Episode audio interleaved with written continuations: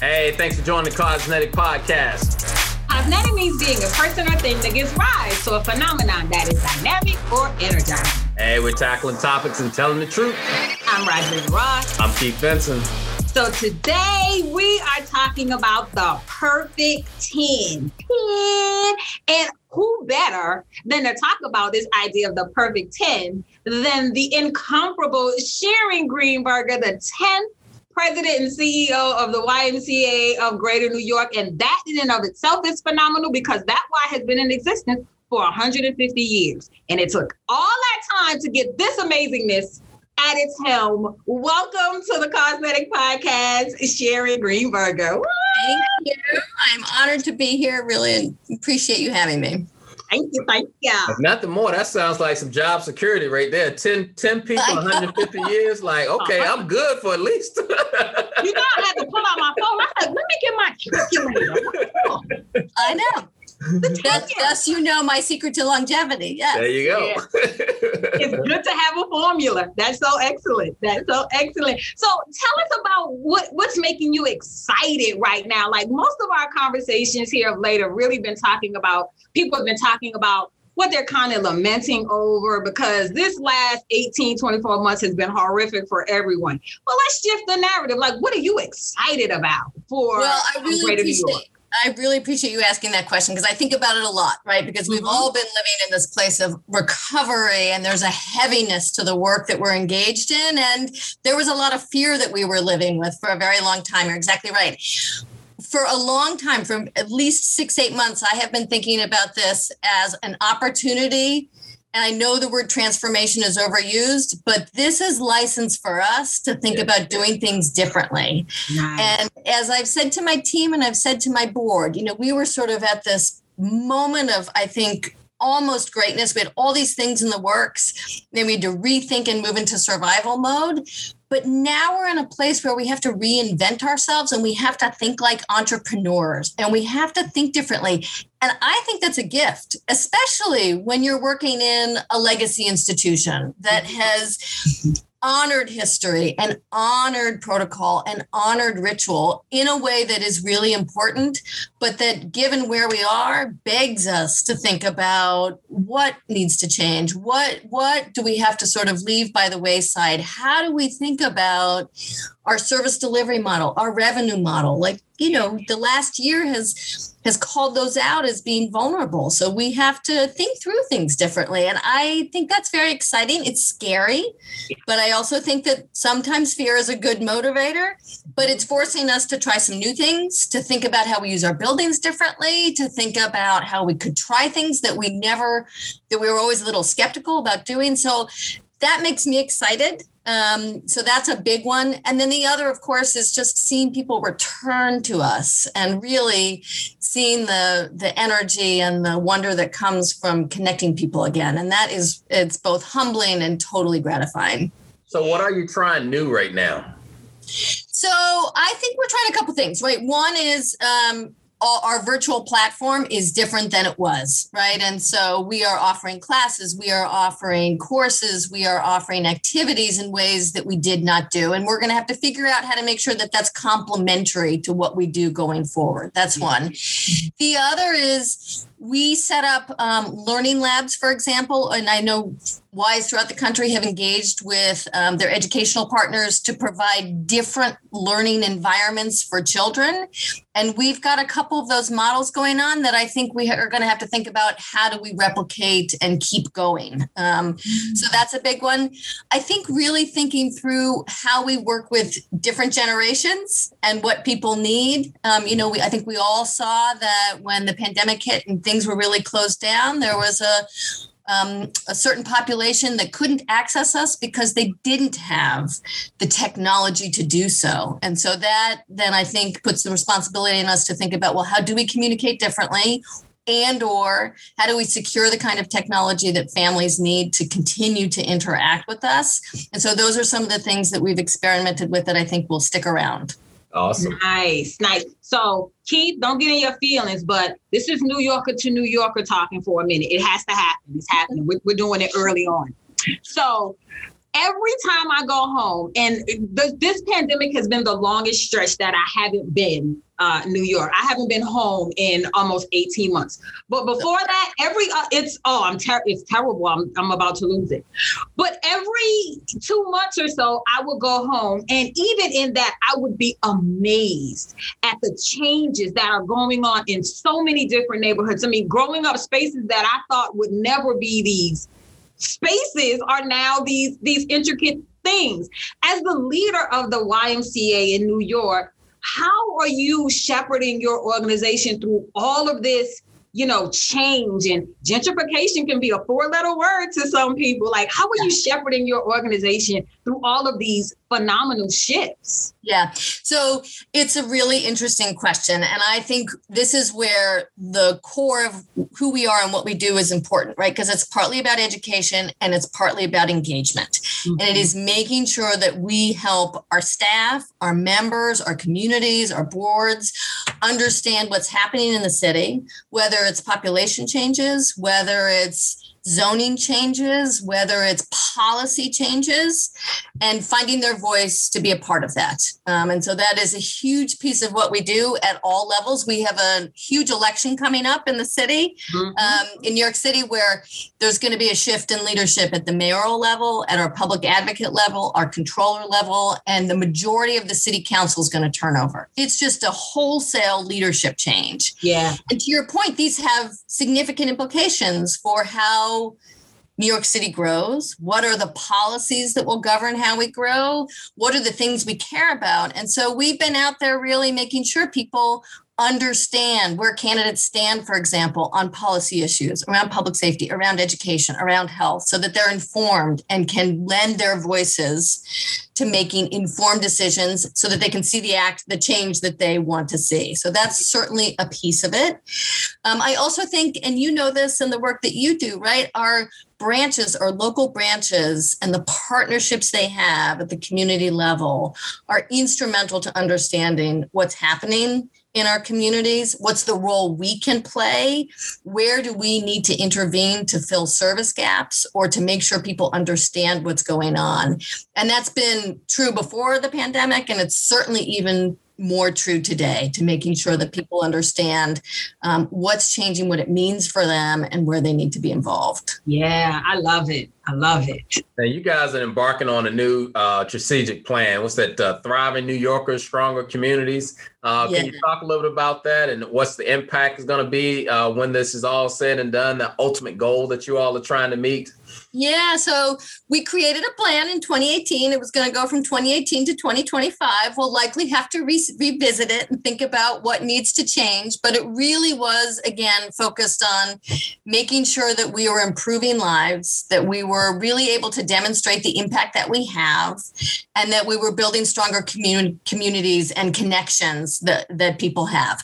Um, we are very focused on increasing access for all New Yorkers to have access to our services and programs. Um, so, one of the things that was a big part of the plan was to complete two new branches in the Bronx. Um, they were their construction was delayed because of the pandemic, but they will complete construction um, this month, which is really exciting because we, for many years, have only had one branch in the Bronx um, in a borough that is in great need of our services. And so increasing access is one way, right? Making sure that we are helping New Yorkers find the opportunities they need to succeed. And we know that those branches, for example, will be a huge piece um, of helping more New Yorkers find success, find community, find connections. So that's going to continue to be a piece of what we do. Um, I think the civic engagement work that I talked about has been a mainstay of that strategic plan. That's become much more important.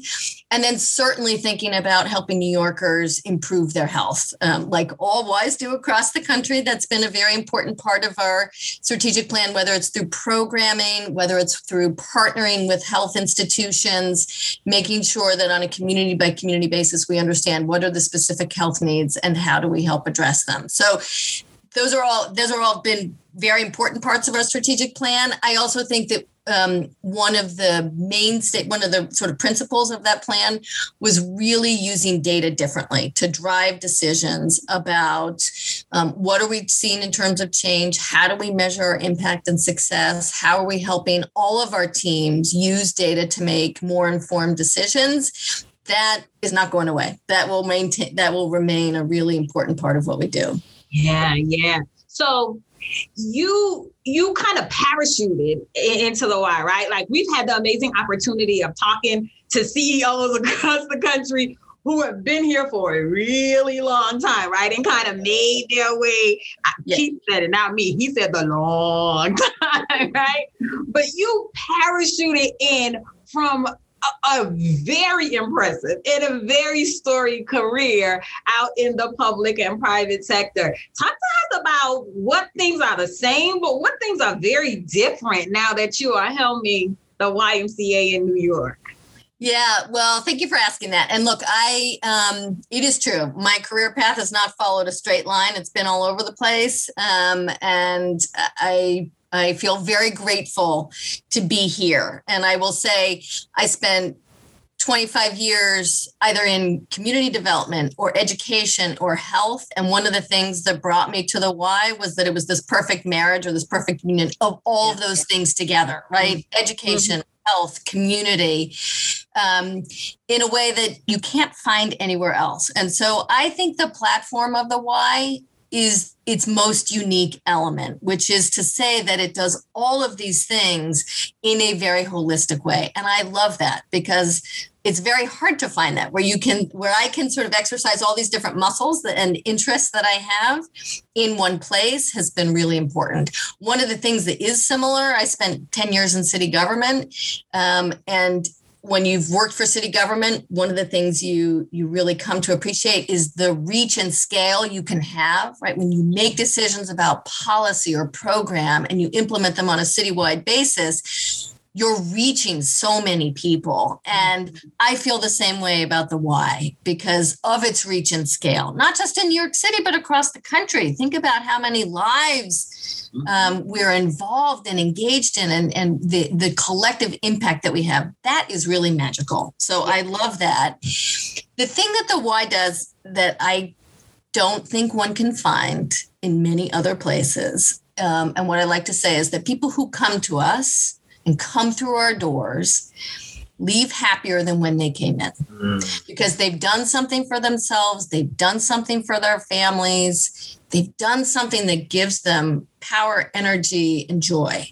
And I honestly have a really hard time thinking about where else can you find that, right? Like I think kids find that in school, and that is really important. And God willing, everybody has jobs that they love, that they feel energized by it. But for us to be able to see that on a daily, tangible basis is magic. Um, and there are days when I'm sitting in my office and I am stuck with an issue or I just had a cranky meeting, it might whatever it is. All I need to do is go downstairs and see the kids in action, go into um, the fitness center and see one of our 95 year old members who's been coming here for 60 years, and I am re-energized. And I I think that that is a very unique element to the work.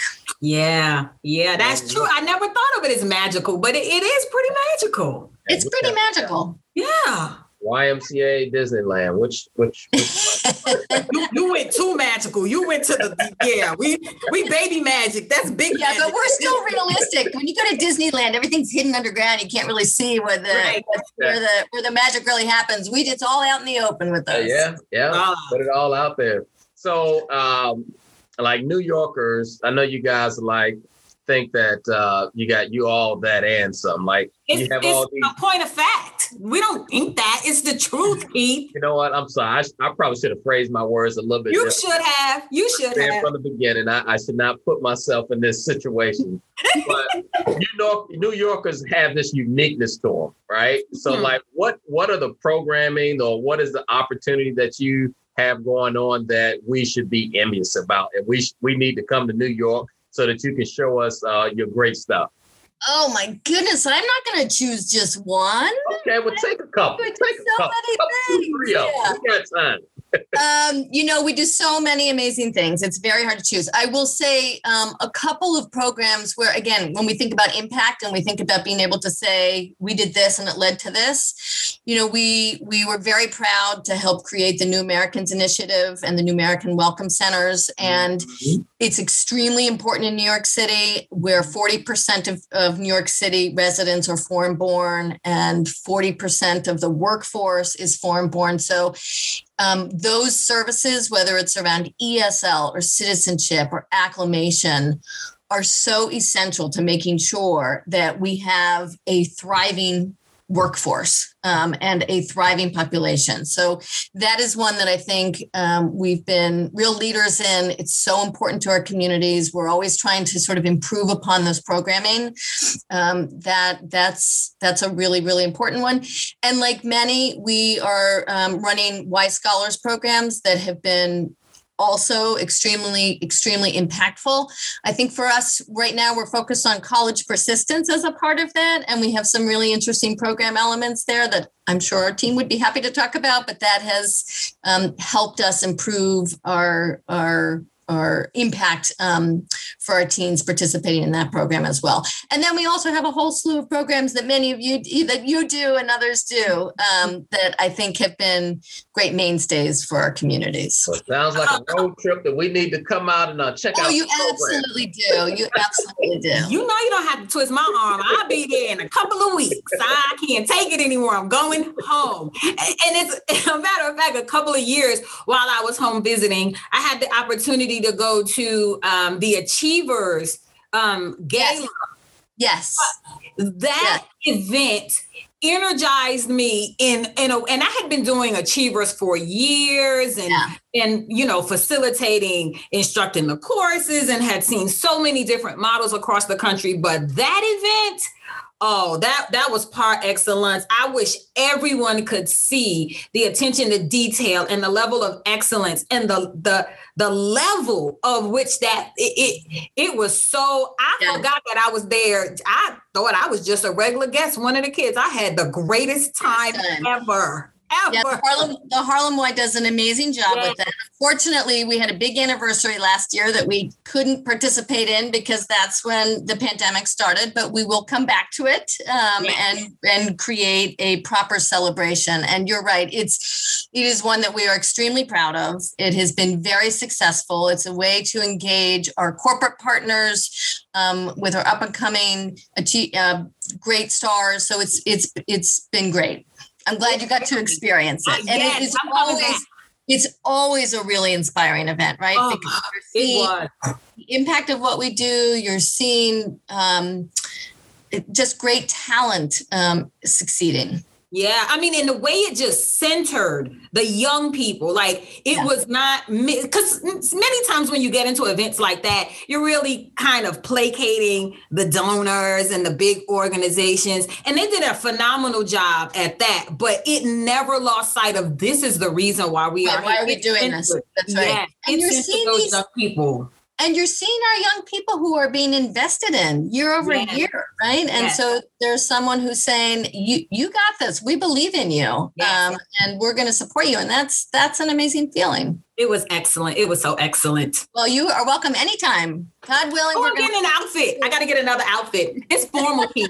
what, why, I had on a tuxedo the last time. It was I'm so not sure if we have a show that is shoes and not mention of outfits. Okay, I'm not sure how to get away from that, but we're gonna try to transition just just. I don't see the problem. I don't understand what the problem. With, I don't understand.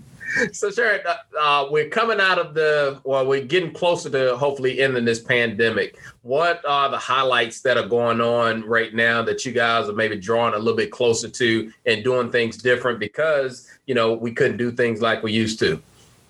Yeah, so I think a big one is opening up the Bronx. Like I said, um, that is going to be huge for us. Um, two new branches, state not just state of the art facilities, but interesting design elements that we've never tried. One is um, designed like a camp in a campus setting, and so that's going to with a teaching kitchen.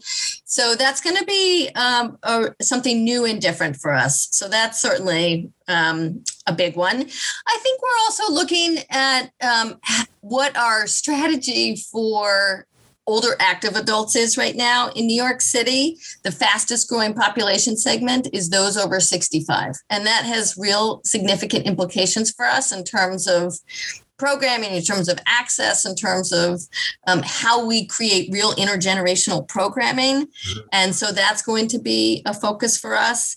Um, and then I think we're really focused, especially coming out of the pandemic and realizing, recognizing that we cannot do this work. We've never, we've always been focused on partnerships and recognizing that we need the partners of uh, the city and our elected partners, but our corporate partners, our foundation partners. But I think there's a real opportunity to rethink partnerships partnerships. And so, whether it is around some of our, again, our healthcare system partners, our insurers, our technology partners who can help us think through different technology solutions, our real estate partners to help us think about how we use our physical assets differently, um, that is going to be an area that we continue to pursue and look at because, again, I think there are what what the pandemic has showed us is that we have to be scrappy and we have to try some new things and um, and that we we have to try things that may not work out and that's a hard thing i think to think about but we need to be trying them and so that's that's one of the areas that we're going to focus on Oh, not yeah. failure, but trying new things. Trying new things, not the failure part. so, in our conversations with other leaders and other CEOs across the country, you know, we hear time and again that it can be really isolating being the CEO of a large organization and that you have to be intentional about doing things that fortify you, right? Like self care can't be selfish when you're in a space like this. So, you know, we have to hear, we got to get the cheat codes, the low down tea on what are some of the things you do to take care of yourself. We've heard of CEOs dancing, shopping, sock game, fishing, woodwork, cooking. So what do you do what, that nobody would know to just kind of keep yourself fortified? Well, that, uh, yes, self care is important and mm-hmm. leadership is lonely. So those two things have to go together. Um, I would say for me, what fortifies me, first of all, um, is my friends and family. I have two daughters that are keep me very humble and keep me very informed and uh, keep me on my toes. So I rely on them. And one of the upsides, maybe the to the pandemic, was that I had them both at home with me um, for eight to nine months, and that was hugely important because it also let me cook every night, which was a really important mainstay for me because that's where you can exert control. And I mm-hmm. be a little bit of a control freak, and so having that ability was was very important. Um, I'm also a runner, a really slow runner, um, but but I'm I'm good about getting out there and doing it because I think it does. It clears my head. It's where I do some of my best thinking. It lets me run around the city and see things. Um, so that has been really important as well. And when I can, I like to read. Um, but I find sometimes that I have big plans for reading and 10 minutes later I'm asleep. So oh, that's me too. That happens yeah. to me. Like what's your what's your recipe? Like what's your go-to when you cook this, you know, oh yeah, I got them. This is Oh, well, so um, I have a few. One is brisket um, that has been handed down generation to generation. And so that's a big one. You just um, don't know how many Texas fans you just got when you said the word brisket. or, or hater. So did that brisket come through the Texas line somewhere? Uh oh. well, so it's, oh, I will say the other thing that keeps me sane is knowing that so I grew up in Kansas. I grew up in Kansas City. I'm a huge barbecue fan and I I do like Texas barbecue. I will say that, but Kansas City barbecue hmm, better. And we often have some contests, and I'm welcome. Yeah. I'm happy to engage in some taste offs. Um, I'm, I'm volunteering to be a taster. Yes, if, if, that's important. So I lost my train of thought. Brisket. Barbecue. So brisket, brisket. is oh yeah. Brisket is one. Um, uh, I make this, it sounds so simple, but I make this pasta salad that my kids think is the greatest thing in the world. So that's that's the other family um, tradition. And then anything sweet because I, I I tend to like sugar a little more than I should. I feel so seen right now, Sharon. We, are connected on so many levels. Dessert should go first, and then if you have room, eat a little food. Everything in moderation, the why way. We all do it in moderation. Oh, I love it. So, so how old are the girls?